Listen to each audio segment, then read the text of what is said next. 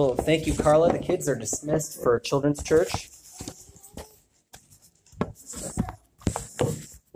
There, are, there are Sundays where you look at the, the scripture and you, and you prepare and you think, how do I bring out the truths that are spoken here so that they can become real for people, that, that they can become great. There are other Sundays where perhaps you look at the scriptures, uh, you're, you're a preacher, you're called to teach, and you're like, how do I make this fresh again for people?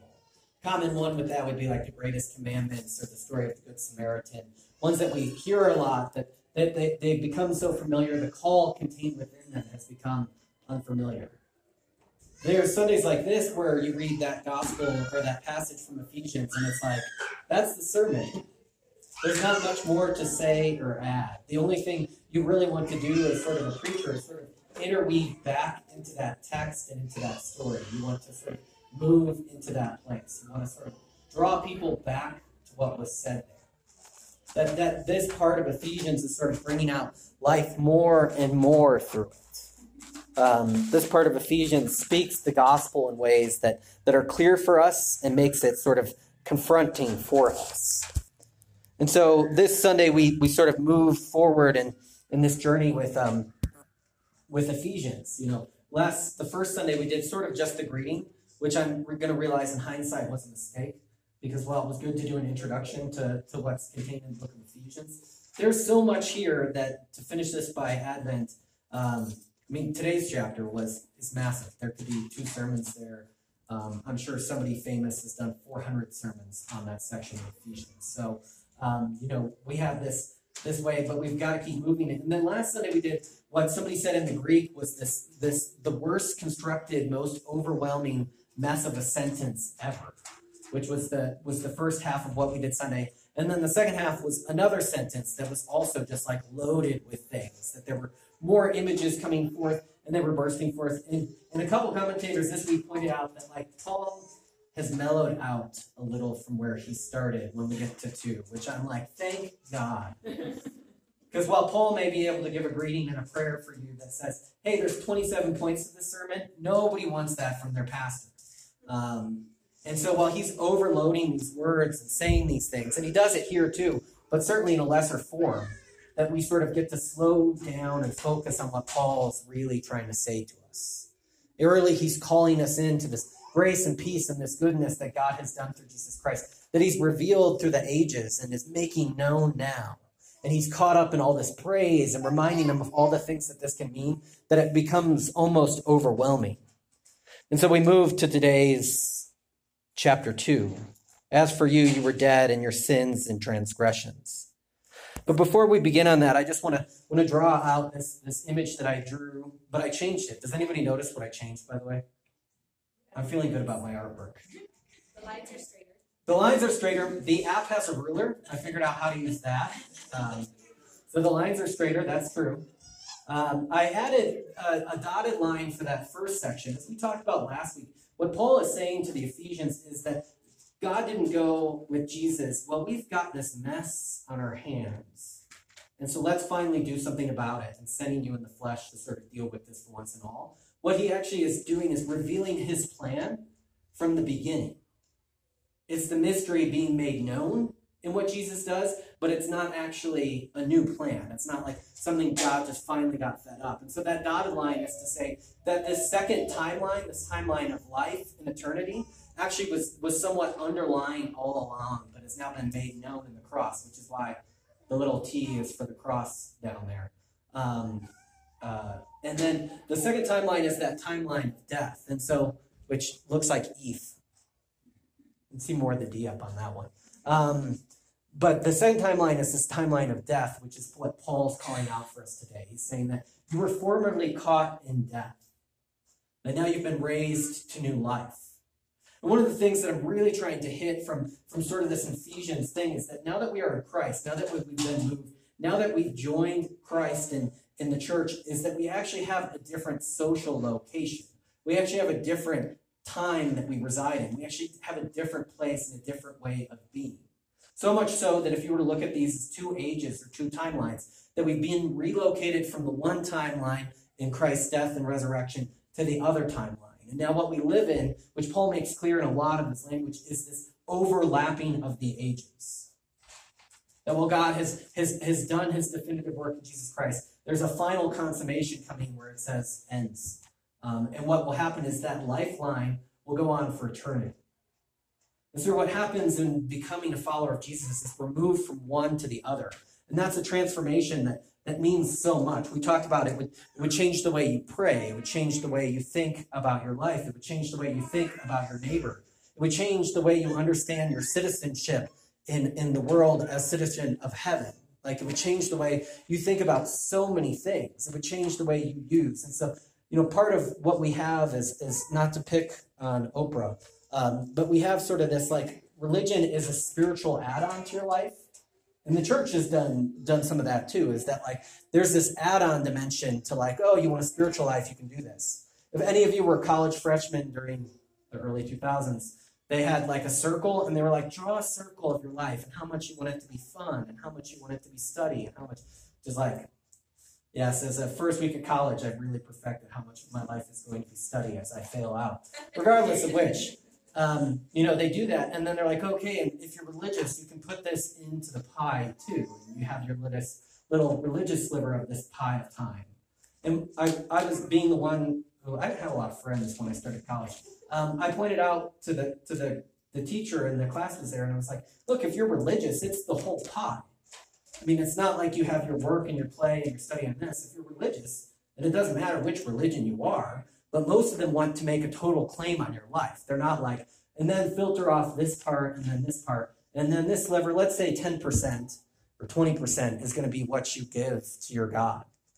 I mean, if you really think you know God, if you really think that God has done something for you, or if you think that you've found enlightenment, whatever the religion is, it's not 10% of the pie, it's the whole thing. Needless to say, they were like, well, then put that down and stop talking. but today's passage begins that you were dead in your transgressions. One of the things I want to draw out for us today is, is Paul is working an interesting self understanding out here. Understanding yourself backwards is what he's sort of doing. Nobody, before they knew Jesus, understood themselves as dead in their transgressions, right?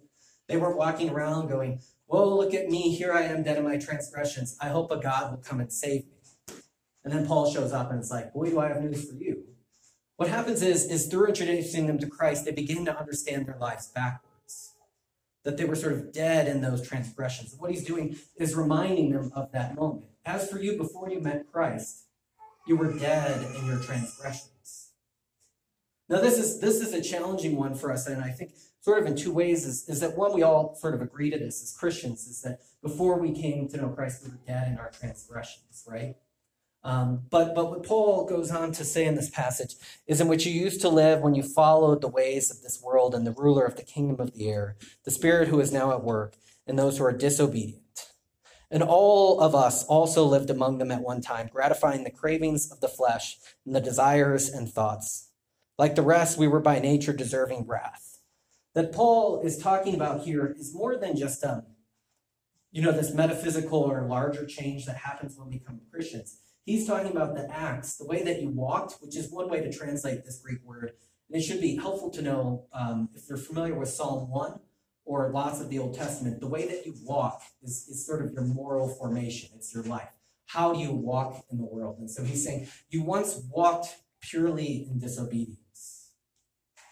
And I think one of the challenges for Christians today, why I say this is a challenge is, do we understand ourselves backwards enough to say, what is what has died in me as I joined Christ?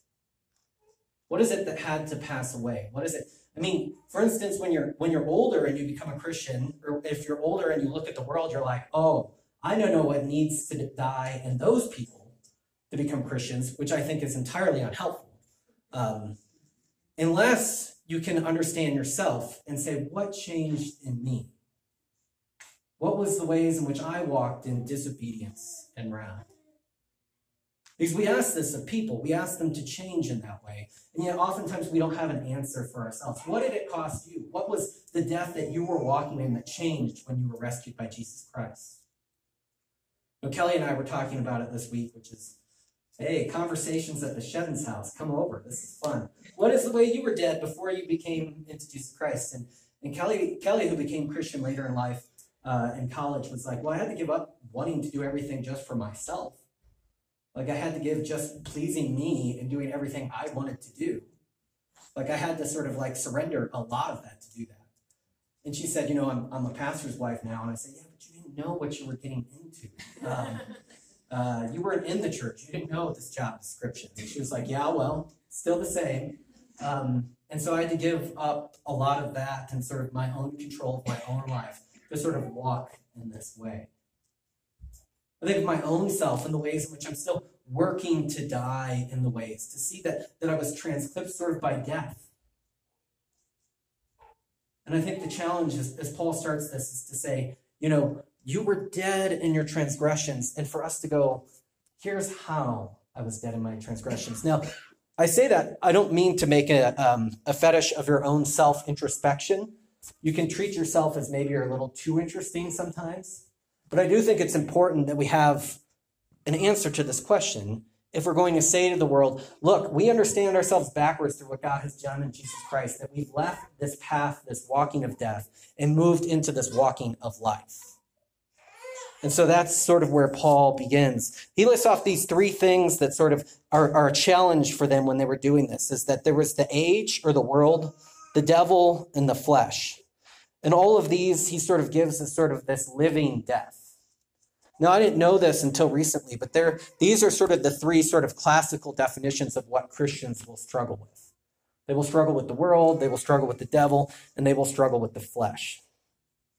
And then Paul begins to treat sin as not just like bad acts we do, but as a power at work in the world, as something that distorts and disforms. That's something that, that is so much there. It's not just like, well, I lied once or I did this, but it's something that's sort of like sucking everything in. Or if you want to think of it a different way, it's like a stain in the world. And it's a stain that wants to touch and leak out to everything. But Paul, and this is the first verb sort of moment in the Greek in this verse, he says, But because of his great love for us, God who is rich in mercy. These, these but phrases, there's one in Romans too. But because of God's great love for us, God has done something about that. Because of God's great love for us, He has taken what was a living death and made us truly alive. Now, one of the first things I love about this phrase is that God is rich in mercy. And the Greek word is like very, very, very rich, like beyond wealthy. And I think as we think of like Christians in the world and we think of ourselves, is what is our God rich in? You know, wrath was mentioned right before this, but it doesn't say God was rich in wrath. It said that God was rich in his mercy. That mercy is what God has a wealth of. It's something that should stop us in our tracks often. That God is full of this mercy. That if God has too much of one thing, it's mercy. That if God is overwhelming in something, it's his mercy for us. Because of his great love, God, who is rich in mercy, has done something about that. The God who's rich in mercy has sort of transformed the way that we are and made us alive in Christ even when we were dead in our transgressions. Because of God's great mercy, God has done something we can't do for ourselves. Just this huge hinge that happens in the Christian life is to say that as much as I want to try, as much as I want to earn, as much as what I think I can do, or even just like I've done this, you know, is that there's no room for that here. And this is where he gets into boasting in this passage. Is that boasting is the greatest act of self deception to boast that this is something we've done or found is to lose fact of it is that it's God's work through and through all the way down. Because of God's great love for us, who's rich in mercy, God has done this. Not many people I know in the Christian life are self delusional to think they're a little bit better, but sometimes that pride can eke in to say that I found this, why that can't other people find this? Or, or why are other people making these bad decisions when I found this? And, and it's a shame to think that because what the boast is in the work that God has done for us.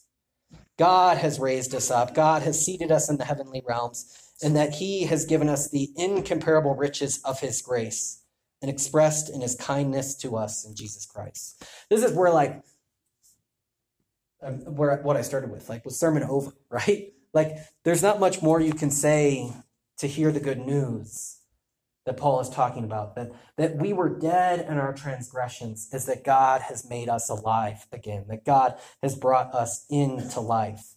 That God has sort of trained, changed our social location from one of sort of a living death into new life. We've been made alive again. This is one of my favorite phrases that, that, that I don't know where I first heard it. Actually, I do know where I first heard it. It's a funny phrase that I, the first place I heard the phrase was at a Kanye West concert from Kanye West, which is like bizarre. But he said he has uh, this guy come out who's white Jesus. The white Jesus says to him, just now I realized I've gone way too far. Um, white Jesus says to him, I didn't come to make um, bad people good. I came to make dead people alive. I didn't come to make bad people good. I came to make dead people alive. And I think there's this huge thing in that, in which, like, Christianity we think of can become this sort of moral improvement project, is that I'm supposed to be good. And what actually is this transformation of from death to life. From moving in sort of this walking death to moving into this place of life. And through that, God has seated us where He's sort of conquering these powers that distort us. He seated us in the heavenly realms next to Jesus, which is just an amazing thing to think about is that we're seated on a different plane where we see that this conflict is being extinguished. We're seated on that second timeline. We're seated in this place. And what happened is that we were dead and that we were made alive. And so he continues, For it is by grace you have been saved through faith. And this is not from yourselves, it is the gift of God, not by works, so that one can boast. And then he, he closes with this phrase For we are God's handiwork, created in Jesus Christ to do good works, which God prepared in advance for us to do. Now that's that's a thick section too, because we first have this, we don't do this in good works, right? For, but we are God's handiwork. And what has God's handiwork been prepared to do? to do good works that God has prepared for us in advance. One thing that, that should shadow much of the Christian life is the Christian life isn't opposed to effort. It's opposed to earning, which is a big distinction. The Christian life is opposed to you thinking you're earning something, you're making something. But but oftentimes as we get obsessed with like, well, we don't earn our salvation, we don't do that. What we do is start to kick like effort under the table. It's like, so don't try, just accept, you know, um, and the Christian life, I don't think, is opposed to effort. Because what God has done to us is, is sort of made us into his artwork. Um, this is, this is the, the Greek word for that. And if you look at it, it's like poem. We are God's poem. We are God's artwork. We are God's. Um, there's another way in which this appears in, in ancient Greek. We're God's repairing person for a world gone awry. Like that, what we are called to is we're called out of death into life is to be this beautiful thing that God is fashioning in the world that does good works that He's prepared for them. I love that the good works are prepared because then those you can't even be like, look what I did, is that they were prepared in advance by, for you by God. But I think, in, in, as I was a youth pastor, and I think that I forget that adults need this message too, is that you're God's artwork. You, if you have been dead and raised to new life, are God's poem, are God's way of repairing this creation. This is what you're called into when you're called into new life. And so, this is what we have sort of coming for us in the Christian life. But then we have the second half of today's passage, which is a little bit more complex. In the first passage, he's sort of dealing with, and this it should be noted that this passage deals in sort of divine conflict, cosmic conflict metaphors. Is that God is this God who's in, in these passages is a God who's conquering, or, or the Lord of all, and then there's conflict that God then conquers, which is the world, the death, devil, and the flesh. And then there's sort of this celebration. So God conquers those things in the first half. What God conquers in the second half, and this should be huge news for us, is the dividing wall of hostility between Gentiles and Jews. He, he, he conquers the wall that divides people. For the first century Christians, and, and, and Ephesians, most people think is written to primary Gentile audience. So why would they be concerned about this? Is interesting. But Paul is telling them that the distinctions that, that sort of exist in the world, there are Jews who are called by God, and then there are there are Gentiles who are these people who are not. And, and what he says is that, that that line dividing humanity has been broken down in Christ. But I think even more so, what Paul would say is that all the lines that divide humanity through what Christ has done are being broken down.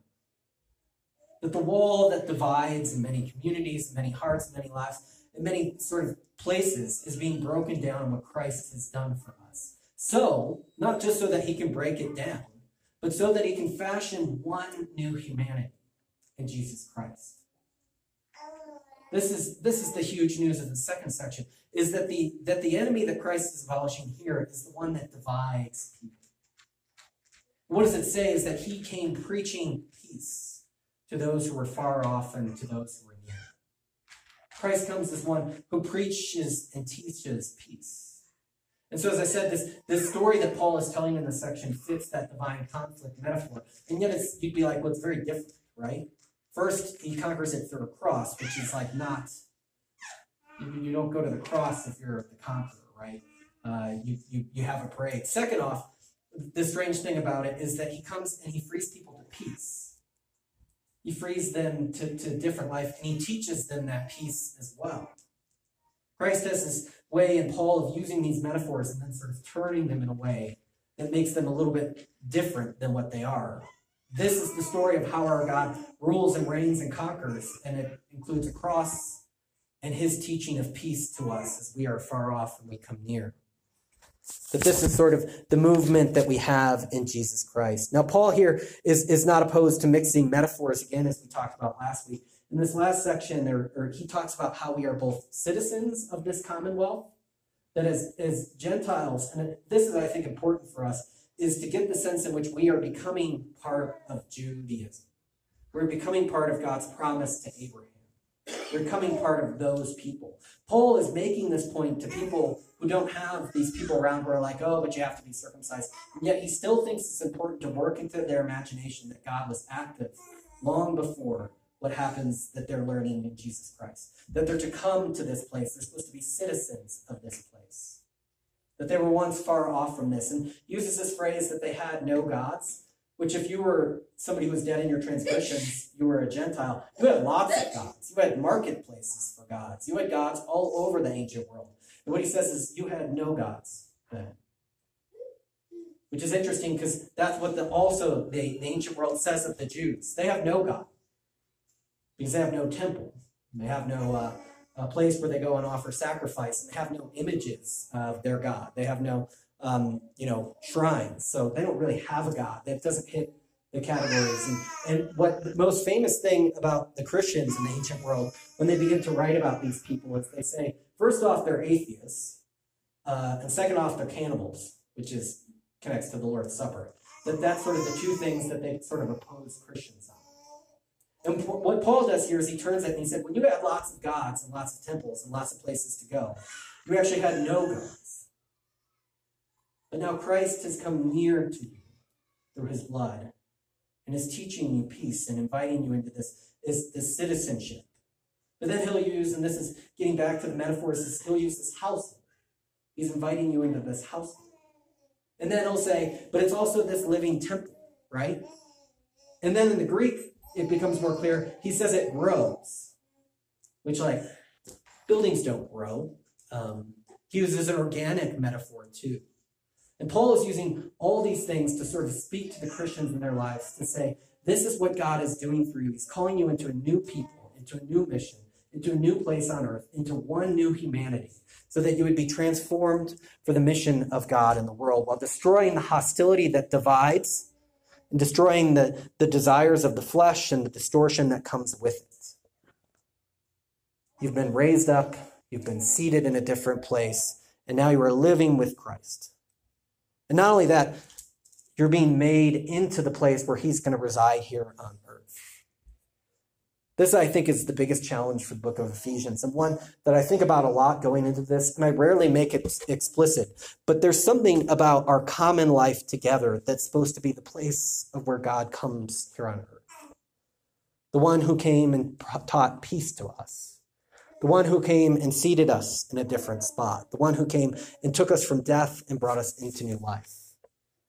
The church which I've made enough jokes about already in the sermon series, does not get a great track record. And yet, taken from 120 to the end of chapter 2, the church is God's plan to put creation back into the other and to grow its expansion into the world. Now, going back to the timeline, I don't think that Paul is like, so slowly we'll make the world a perfect place. I think he says is that this place is supposed to grow here on earth until that God comes and finally consummates this and demolishes the things that destroy and tear down and disform his creation and renews it in its proper place. But that's what Paul thinks of what we do here. That's what Paul thinks of our life together. That's what Paul thinks of who we are. We're not just God's artwork, we're the place where God is intending to be active on earth. With Christ as our cornerstone, we're supposed to be this temple and this building that expands into the world. And not just to make a bigger church, if you follow these passages, but to restore genuine humanity. That's one of the things that Christ does when he comes among us, is he comes as the, the genuine human one, if you want to say it that way, the actual human one. And so what we're supposed to be inviting people into is to what genuine humanity would look like. This isn't just to make a bigger church, but to invite people into what Paul is later going to name in these in these these fruits of the spirit, in the ways in which God is transforming our households and lives, in the ways in which God is making something new out of us. God didn't take us from death and raise us to life just to leave us there, but to bring us into a community that models that for the world. And this is perhaps why it's important that this Israel thing is mentioned here, that Paul wants them to get it, because that was the call for Israel all along as well, too, is to be a light to the nations, to be a blessing to those who don't know, to be called out by God so that they can, can be an agent of witnessing that to, to the world that a different way is possible. Sort of what's going on here in this passages. Two final things. The first is, um, I think I can connect the two. So it's one final thing with two points. Um, the first is the quote, which is on the back of the bulletin. When the sun rises after the night and the whole world is lit up by it, nobody doubts that it is the sun which has thus shed its light everywhere and driven away the dark. Equally is it since the utter scorning and trampling down of death has ensued upon the Savior's manifestation in the body and his death on the cross, that it is for he himself who brought death to naught, as daily raises monuments to his victory over death in his disciples. Doubt no longer then when you see death mocked and scorned by those who believe in Christ, that by Christ death was destroyed and the corruption that goes with it resolved and brought to an end. We're God's artwork, we're God's poem, we're God's this. But the thing I like about this passage from Athanasius, writing in the third century, is that Christ is doing in the believers in the church is establishing a monument to his victory over death. How's that for a call to go into the world? Go in as Christ has made you a monument to his victory over death and the forces that disform and enable. The second thing to close with is, is that we, we've long had this practice, and David reminded me of it, that I haven't mentioned it for a long time, of this, this sits uh, in front of the nursery, and it's a, a thing with water in it. Um, but the point of this, this, this thing with water in it is what Paul says to the Ephesians here is to remember, to remember these things, to understand themselves backwards, to eclipse their memory in such a way, to understand themselves as those who have been brought from death into new life. Now, the classic Christian way for understanding this is baptism. As we have been, been lowered down in death, we are raised to new life with Christ. And so, one of the things that this is for is for you on your way into church, if you so want to. I mean, there is no mandatoriness here. Is to is to take some water and to remember that you are baptized. Because one of the things we talked about is that Paul is over and over again telling people, remember how this was. Remember who you are. He has this idea that if you can remember what your identity is, where you've been raised, where you've been seated, that you're a monument to Christ's victory over death, that that will actually work its way out into your life. And so this, this serves and it sits back there as a reminder of our identity as ones who have been brought through that, who have been raised to new life. Of We're people who are who are grafted into the story. Um, and so that's that's why that is out there. And so that brings us to a close. Let us pray.